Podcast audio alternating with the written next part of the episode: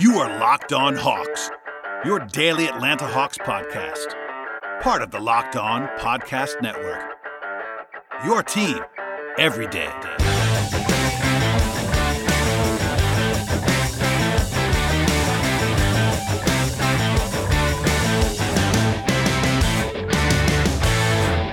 Hello, friends. Welcome to episode 727 of the Locked On Hawks podcast. I am your host, Brad Rowland. It is Saturday evening into Sunday morning. In fact, it's already Sunday morning as I'm recording this podcast back in my home studio. I was in the building this evening for the Hawks getting a 12-point win over the Blazers in a back-to-back sweep for Atlanta over Portland and, of course, Brooklyn on Friday night. If you missed anything from that game, I recorded a podcast yesterday, and prior to that, there was a mailbag-driven show with some draft stuff, etc., etc. So if you missed those, go ahead and check those out, and also hit the subscribe button. I really appreciate everybody listening to the show, but most of today's show, we'll be diving into what became that victory for the Hawks. A lot of fun along the way for Atlanta. In fact, they were fantastic in the second and third quarters offensively. As a preview of what's to come on this show, they were lights out after a little bit of a slow start on both sides of the floor, but alas, a very nice performance for the Hawks and a good win heading into the third game in four nights on Monday when they play the Memphis Grizzlies at home. So we'll talk about that game a little bit more later, but heading into this one, the Hawks were actually favored in this spot, and that's a little bit of a surprise. People were surprised by this when I was tweeting it out because probably the most important distinction to make a little bit here was the fact that Portland was on their regular rest and the Hawks running back-to-back. Obviously, a home back-to-back is a little bit easier than one that has to travel because the Hawks got to go home last night in between games. Still, Portland was on their regular rest, but the biggest, of course, domino is the fact that Damian Lillard was unavailable to play for Portland. And I know it's a little bit surprising that the Hawks would be, I would say they would be underdogs against Brooklyn in Las Vegas and then favored against Portland on a back-to-back. But with this number that kind of jumped out to me, I wanted to pass along to you a little bit before we start diving into the actual game itself. Brooklyn Brooklyn's not great without Kyrie Irving by any means, but they were about league average, about 500 or so without Kyrie. They had a negative 0.4 net rating on the season without Kyrie Irving on the floor. In contrast, Portland has been playing with without Damian Lillard for a little bit less time than Brooklyn has been without Kyrie Irving. But in the minutes without Dame this season, the Blazers are minus 8.6 per 100 possessions. That is very, very bad. Probably bottom five in the league, kind of bad. And that kind of illustrates a little bit of the expectations here for the Hawks because, I know the Hawks were shorthanded in terms of rest in this game compared to Portland being on full rest. But honestly, if you look at the rosters in this game, this is a rare time when the Hawks just had more talent available, and the Hawks were just the better team in this spot coming in. Obviously, Atlanta without Dwayne Dedmon and Clint Capella isn't quite as formidable, but in this matchup, the Hawks had most of the better players available in this spot, and they held serve in that way. Early on, it was a little bit of an adventure, but alas, there you go. There was a little bit of uncertainty when it came to the starting lineup in this game because Lloyd Pierce came into his pregame press conference, his typical one. And usually the first question that is asked of Lloyd Pierce is the starting lineup, particularly on a day when there has not been a shoot-around. But Lloyd declined to reveal that lineup. Obviously, if you watch this game, you would know that when the game actually started, the Hawks stuck with the five young guys, including John Collins at center, with Hunter and Reddish and Huerter and Young, which was not a huge surprise. That lineup worked very well and has been well chronicled by several people, including myself, the last few days. That lineup has been the Hawks' best lineup this season on a performance basis, in addition to being obviously the future-facing unit that the Hawks want to see more of. But Pierce did not name that group ever. In fact, the Hawks have to announce starters about 45 minutes before game time actually starts. But in the pregame press conference, he did not name that group. And as a follow-up to him saying that he would not reveal that until a little bit later, I actually asked him sort of the methodology behind that and what was going into that decision, whether it was matchup-driven, et cetera, et cetera. And I wanted to play that answer for you because a lot of people were asking me this, especially right after this, while there was still some uncertainty as to why it wouldn't be an obvious choice for the Hawks to start the five young guys. And I totally understand that, but I wanted to play the answer for you. So here's what Lloyd Pierce had to say when I asked him about what was going into the thought process behind the lineup. To be honest, the biggest challenge is you don't want to overexpose John at the five. And, his comfort level is at the four, and I'm mindful of that. But sometimes the matchups, you just can't resist it. You can't play big knowing that you're going to have your bigs chasing smalls. And, we're still indecisive with their matchup, whether John guards Carmelo or if we just keep him on Whiteside. But you go into a Laker game, you can't afford to go small, you know, and there's different teams that you just can't do it. And then you walk into a Brooklyn game, and it's like, why would you even think about going big when Torian's the four and you're trying to chase him around and run him off the three-point line, and you're moving John out of an area he's been effective in, and that's rim protection and being down the floor and rebounding. And so it's partly the opponent. It's also us. We do want to play small. You know, you try and find ways to play that those five guys together. But, you know, I think for the sake of our team and also for the sake of John, just trying to balance it out. And as you listen to that, I think it would kind of make sense to everyone intuitively that, you know, there's not any big mystery here. The Hawks see John Collins as a long-term power forward. He obviously can play center, and he will play center at times. But the Hawks went out and got two centers at the deadline, one of which is a starter-level player for the future, one of which is sort of a stopgap option that the Hawks certainly like in Dedmon. But that kind of speaks to all that. You know, we'll see what happens in the future. But that ultimately in this game, they chose to go with a small lineup, and we'll see what they do on Monday against Memphis, but I wanted to play that little bit of a behind-the-curtain insight into what Pierce was thinking. But, okay, we'll dive into the game now. As I said before, the Hawks were favored in this game, and they sort of held serve in that respect.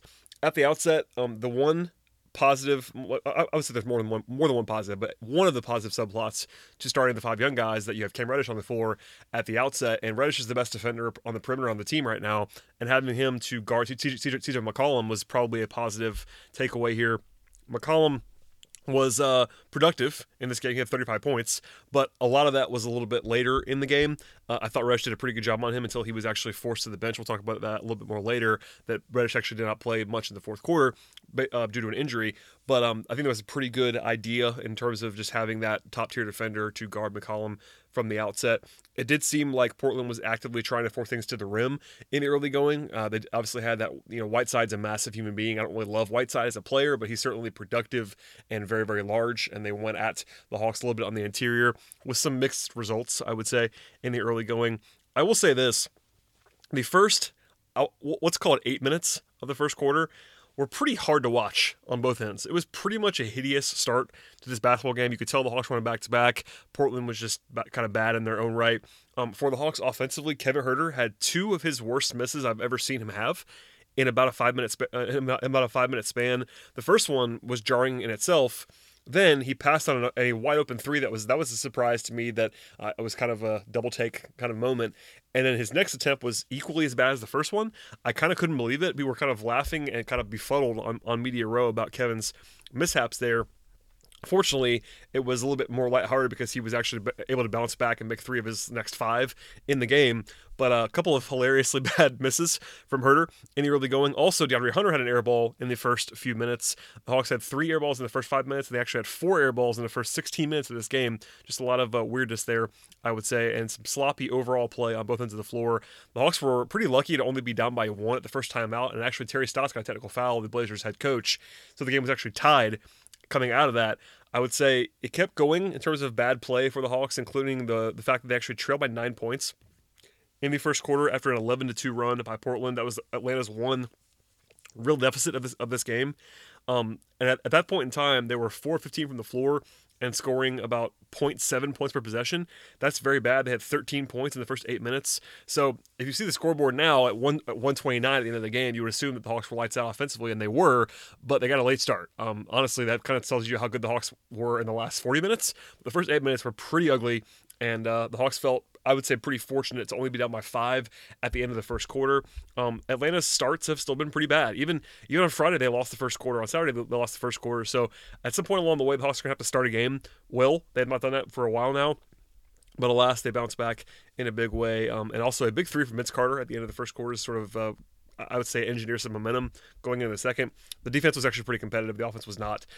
But fortunately, the middle two quarters of this game, the Hawks were just incredibly good offensively. That kind of goes without saying when you look at the numbers, but it was just so impressive to watch them operate. And Portland's a bad defensive team, make no mistake, but the Hawks still had to play well to take advantage of it. A much better start to the second quarter. They trailed by 8, but cut it all the way down to 1 on a nice steal and a pull-up three from Huerter. He actually made 2 in a row after his initial badness early on in the game.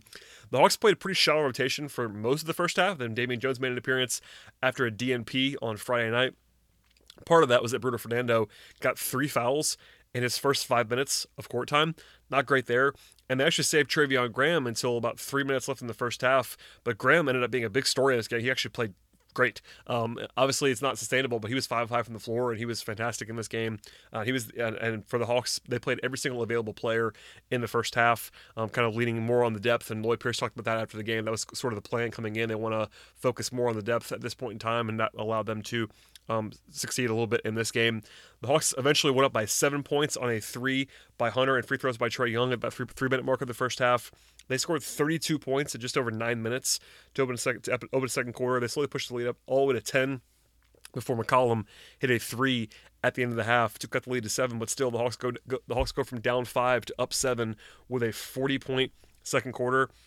In that period, the Hawks shot 57% from the floor and 6 of 11 from 3 on the way to those 40 points. Trae Young had 10 and 8 in the first half, 10 for Huerter, 11 for Hunter, and 9 for Collins. Very balanced scoring and a 124 offensive rating, which is amazing considering how bad the start was for the Hawks to go into the halftime break at 1.24 points per possession. So obviously the script was already kind of flipped at that point in time, but we'll go more into that as we get into the third quarter and beyond. But before we get to that, let's take a quick break now. We'll come right back with the second half and some individual stuff from this game. All right, and we're back with the third quarter and beyond. In the third quarter, a pretty obviously positive one for Atlanta with 44 points. Spoiler alert. They scored 84 points in those middle two quarters. In the early going of the third quarter, though, it was the De'Andre Hunter show. He had 8 of the first 10 points on a three, a couple of layups, and a three-point play. He was really, really good early on. The Hawks scored 21 points in the first 5 minutes of the third quarter. They were red hot offensively. There were two just super high-level passes from Trae Young that led to baskets. He's fantastic with the ball in his hands, obviously. And the Hawks went into a timeout up by 13 points, so a huge swing from in about a quarter. So, 16 minutes or so, the Hawks went from down 5 to up 13. After that timeout, Trae came out and hit a three, go up by 16. And after a stop, the next possession, there was some histrionics, I would say. The only controversy of the night, Trae Young went to nutmeg Trevor Ariza in his trademark fashion. Trae's been able to get that move off over a lot of guys this season. Ariza, instead of just kind of taking his L on this one, elected to kind of forearm shiver Young and knock him down. At least not knock him down, but at least knock him back to break it up and stop it. Pleasantries were exchanged at that point in time. Trae was obviously a little bit not happy about that, with good reason. And then Ariza kind of just went back at him. After an official review, Ariza was granted a flagrant one foul. That was the right decision. It was clearly a flagrant move from Trevor Ariza to go ahead and do that on Trae Young, and obviously some frustration there as the lead was growing for the Hawks, I would imagine. Young then makes both free throws to go up by 18 points, and then hits a floater, because they got the ball back, of course, on the flagrant foul, to go up by 20. So he scores 4 points in a row, really 7 points in a row after the three that he hit before that. And then as the floater is in the air, he kind of does this like pose thing. And I'm not sure what happened in terms of what was actually called, but he was called for a technical foul right after that for taunting. Lloyd Pierce actually got asked about that after the game and said all he said was taunting. He kind of laughed about it and smiled about it, but that was what he was told the technical foul was for. So all that said, no big deal here. Trae was fine. Obviously, Ariza getting the flagrant foul there, and there was a Fox Sports Southeast camera capture of those guys kind of seemingly okay after the game, talking and shaking hands and all that stuff. So no long-term drama here, but kind of a weird moment, and Trae got the best of that one, obviously, with the fact that he was scoring 7 points in a row, and the Blazers were clearly rattled at that point in time. From that point forward, still a lot of Hawks, obviously.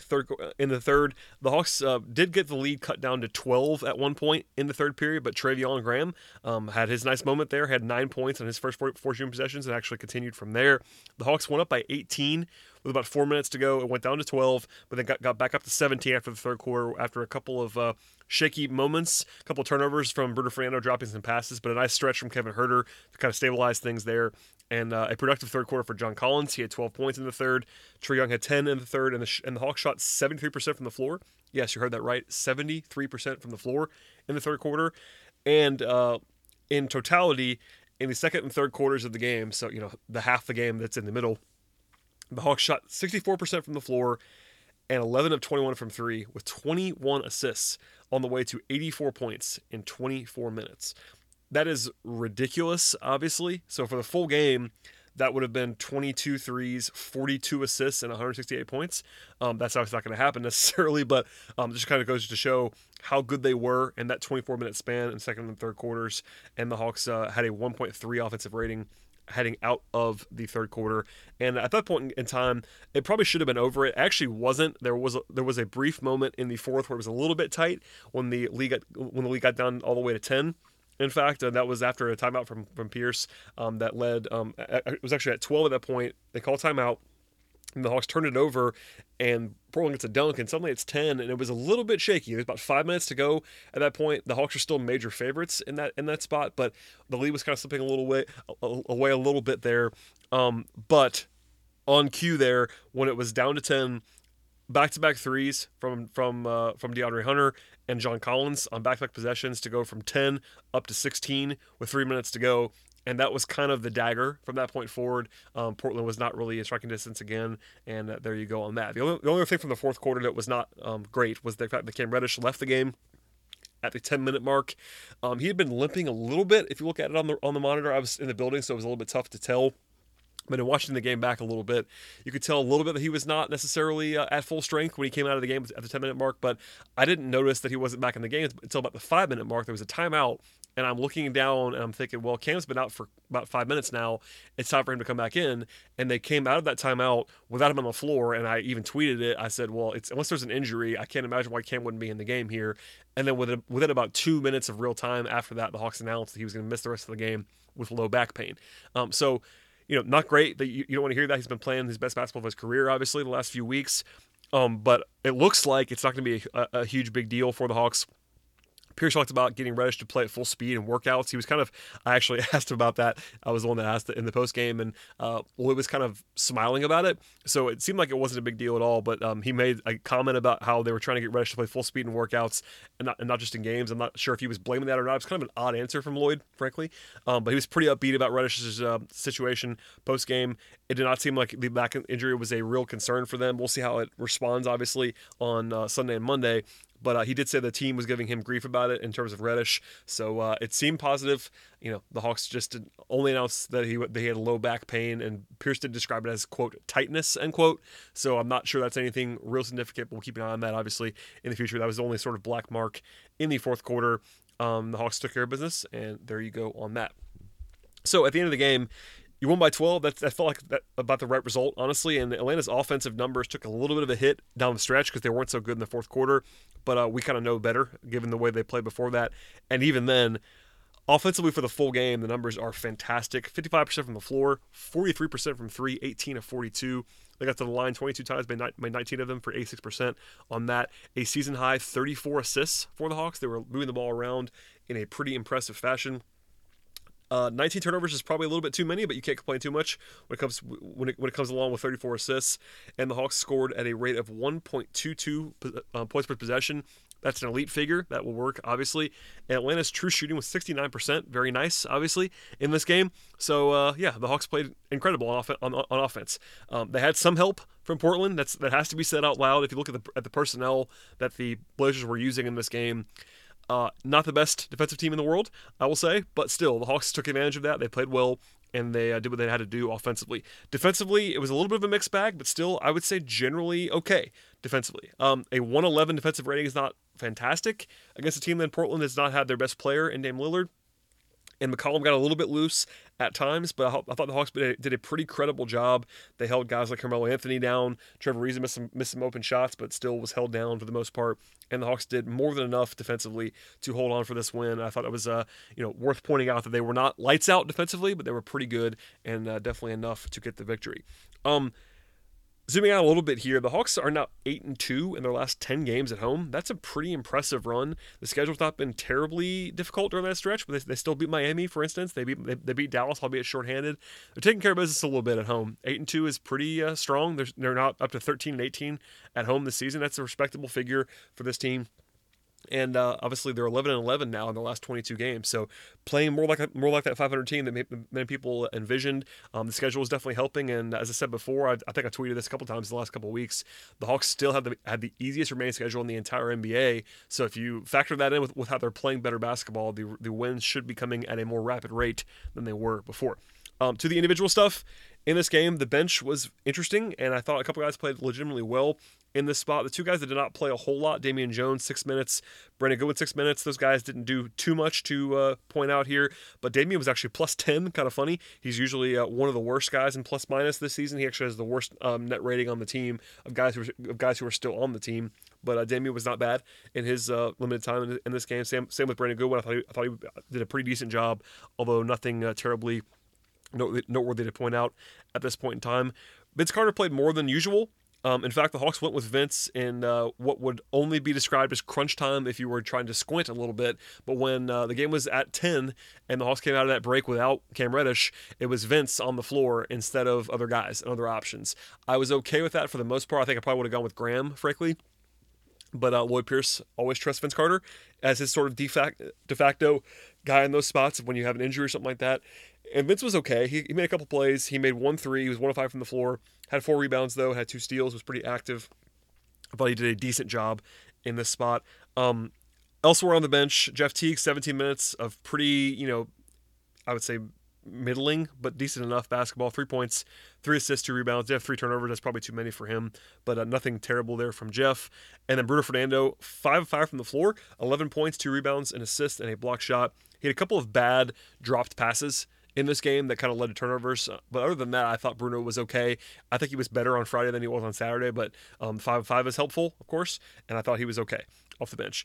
The headliner on the bench was Treveon Graham, 5-5 from the floor, 2-2 from 3. This is on the free throw attempt, but other than that, he was perfect shooting from the actual live basketball portion. And 12 points, 2 rebounds, an assist, and a steal. Graham's defense is always good, so I wasn't worried about that at all. I thought he did a good job in the zone on Friday night. I thought he did a pretty good job in this game as well. The offense is definitely a bonus for Treveon, but he makes all 5 shots here. And they weren't small shots. He made a couple of pretty impactful ones when the game was still on the balance. And shots to Treveon Graham, who I thought played very well in this game. As for the starters, they were all productive. Cam Reddish had the least shiny offensive night after the huge career best night on Friday night. Cam fell back to earth a little bit in this spot with 8 points on 3 of 9 shooting on 2 of 5 from 3, three rebounds and 2 assists. But I thought he was okay. It wasn't like he was bad offensively. He had, I think, 1 or 2 moments that I thought were not fantastic offensively. There was one forced drive that he probably want back, and there was one sort of off balance, not squared up three that he'll probably want to remove from his arsenal. But those 2 shots, it's okay. I mean, I'm fine with him playing with confidence. That's not been a problem for him this season in general. That's something Lloyd Pierce always says, is that Cam's always been confident. But you could tell when he's got it going, it's sort of a different level of confidence. But I thought he played well in this game defensively. He was actually a game best plus 16 in his 24 minutes. So there you go. I thought Cam was okay, and as long as the injury is not a lingering one, still a pretty good night for Cam Reddish. The other 4 guys scored 19 points or more. Kevin Huerter had 19 points, 8 assists, 3 steals, and a block shot. I will say this: after Kevin airballed those 2 threes in the first quarter, after the second one, he had a great block shot in transition right after that. So at least he didn't let it get in his head and sulk. He certainly could have after the second one. It was a bad miss, but he got back and made a play. And that was his one block shot of the night. But I thought Kevin played very well after the 2 misses. 6 of 10 from the floor, 3 of 7 from 3, 4-4 from the free throw line. A nice, well-rounded, quality game from Huerter. De'Andre Hunter played well. Lloyd Pierce praised him quite a bit in the postgame. There was this, and in fact, it was something that Lloyd even mentioned. Hunter had a lot of trouble early on in the season playing back-to-backs. He was not alone because the Hawks have been terrible on back-to-backs this year, until tonight, obviously. But Hunter... the first thing, actually, when Lloyd Pierce sat down for postgame, the first thing he said in sort of his opening statement was that, quote, I think someone like D. Hunt can suddenly play in back-to-backs or something like that. He made sort of a quip about Hunter. He was laughing about it, but Hunter was very good in this game. 22 points, 4 rebounds, 8 of 12 from the floor, 6 of 9 from 3. Lights out there from De'Andre, and I thought he played well on both ends of the floor. So good to see him sort of stringing a couple games together of a positive play. And then, of course, the 2 headliners at the end here. John Collins continues to just be ridiculously good. 24 points, 10 rebounds, 2 blocks, a steal, and 4 assists. 9 of 14 from the floor, 3 of 5 from 3, and 3 of 3 from the free throw line. This is with a hat tip to Kevin Chouinard of Hawks.com and the ATL on 29 podcast, good friend of mine. But Kevin was tweeting about John's numbers post-game, and they're just off the charts. I know I said this a little bit yesterday on the podcast. If you missed it, I went on like a 2-minute sort of soliloquy about John's ridiculous offensive performance this year. But to put it in context here, a 64% shooting on 2-point shots this year, 40% on threes, and 81% on free throws. That is just out of this world good. There are only a few guys in NBA history that can really, claim that for full seasons. Obviously, John missed a bunch of time. So the sample size is a little bit smaller than you would like to talk about in late February, early March. But the fact that he's just been this consistent and this good offensively is worth pointing out over and over again. He was really good in this game as well. Trae Young, actually, it's kind of funny. We were joking about this a little bit after the game. Back-to-back games now where Lloyd Pierce or Trae have gotten questions about Trae not scoring as much in the last two games, but leading the team in assists with 14 on Friday and then 15 tonight. And it's kind of funny to think about this, but Trae not scoring as much was 22 on Friday and 25 on Saturday. So he's still scoring. He just hasn't been as efficient as normal. In fact, we're now at three straight games where Trae has not been particularly efficient. And if you want to go back on three-point range, it's four straight games. So if you want to be, I think he was probably due for a little bit of regression on three-point shooting. He had been so hot for so long. But in the last four games, Trae, as I'm doing the math in my head right now, he is 8 of, I believe, 37 from three in the last four games. That's 21.6%. So he was probably due for a little bit of a downturn. That's obviously not, he's a better shooter than that. But other than that, he was still good in this game. The fact the three-point shot was not there. He was 1 of 8 from three, but still, 6 of 10 on twos. That's more than good enough. And 10 of 10 from the free throw line. So he managed to maintain his efficiency despite the three-point shooting questions. But at 15 assists, 2 turnovers, that speaks for itself. His passing is always good, but he had 2, 3, 4, high-end passes that kind of just make plays. And he just was in a good spirit of moving the ball around defensively. There were some nice moments from Trae along the way. He wasn't quite as good, I don't think, in this game as he was on Friday. But still probably average or better where he normally is. So, you won't come away ridiculously, crying about his crying good in a good way, I would say, about his scoring in this game with 25. But if that's going to be a below average scoring game for you, that kind of tells you how good Trae Young is, and the 15 assists speak for themselves. So, if you can get that kind of performance out of these guys on a nightly basis, you will take it. Obviously, the starters it's been very balanced in scoring and really everything in both of these games. And to win, 2 games in a row without an absolute explosion from Trae offensively, at least as a scorer, is new territory for the Hawks. Because, famously on Friday night, I'm not sure if I said this on the podcast yesterday or not, but it was the first time all season long that the Hawks have won a game of any kind when Trae did not have more than 24 points. So, they've needed him to explode to win games this season, and having two wins in a row when he didn't necessarily do that is pretty encouraging and pretty telling of how well the other guys played alongside him. I would definitely contend that he still played well in those games, just didn't shoot it all that well. So, all that to say, the Hawks have a chance on Monday night to win a third straight game. It would be the first time this season. And I'm not sure they'll be favored over Memphis in that game, but considering Memphis is going to be without Jaren Jackson and maybe even Brandon Clarke as well, the Grizzlies are not going to be their same playoff-bound selves. And I will say this, Memphis is currently, I think, still the 8th seed at this moment. They're not playing like it anymore. That's not a shot at them by any means. But the Grizzlies have been a little bit more human recently, and we'll see how that game shakes out. But they did win tonight over the Lakers. That was a little bit of a surprising result at home. But obviously, the headline matchup will be John Morant and Trae Young. That'll be one that everyone's wanting to see for quite some time. And the Hawks and the Grizzlies actually play twice within a week. They play Monday, and then they play Saturday in Memphis. So circle that one. We'll have plenty of coverage on that game when it comes on Monday night. But the Hawks will be looking for a third straight win. And in general, Atlanta's just playing good basketball right now. I mean, the schedule is what it is, and it's pretty well documented. And I've said this, by the way, since before the season even started. I kind of called the trajectory of the season. The only thing that no one could have projected was the John Collins suspension, but other than that, it was all right, the Hawks might struggle early on because the schedule's pretty brutal, and they're going to get better as they get older and as the schedule lightens, and that's been happening now. 11-11 in the last 22 games, that's very solid. And 8-2 in the last 10 home games is just worth pointing out again. That's very good. That's as good as most teams would be. Even good teams don't go 8-2 and 10-game home stretches. So nice job by the Hawks there to bounce back. And in 2 games, they scored 270 points. That is pretty impressive. Okay, please subscribe to the podcast. That's probably all we're going to do for this evening, but a nice win for the Hawks. We'll talk more about this stuff in the future. I do not have a show planned for between now and Monday unless something crazy happens because the Hawks do not play from Monday until Friday, so I have at least one guest, hoping for two guests lined up in between those two games. But if nothing else, we'll have a new pod after the game on Monday evening, so please subscribe to the podcast. Please tell a friend about the show, and we'll see everybody at the very latest on Monday evening.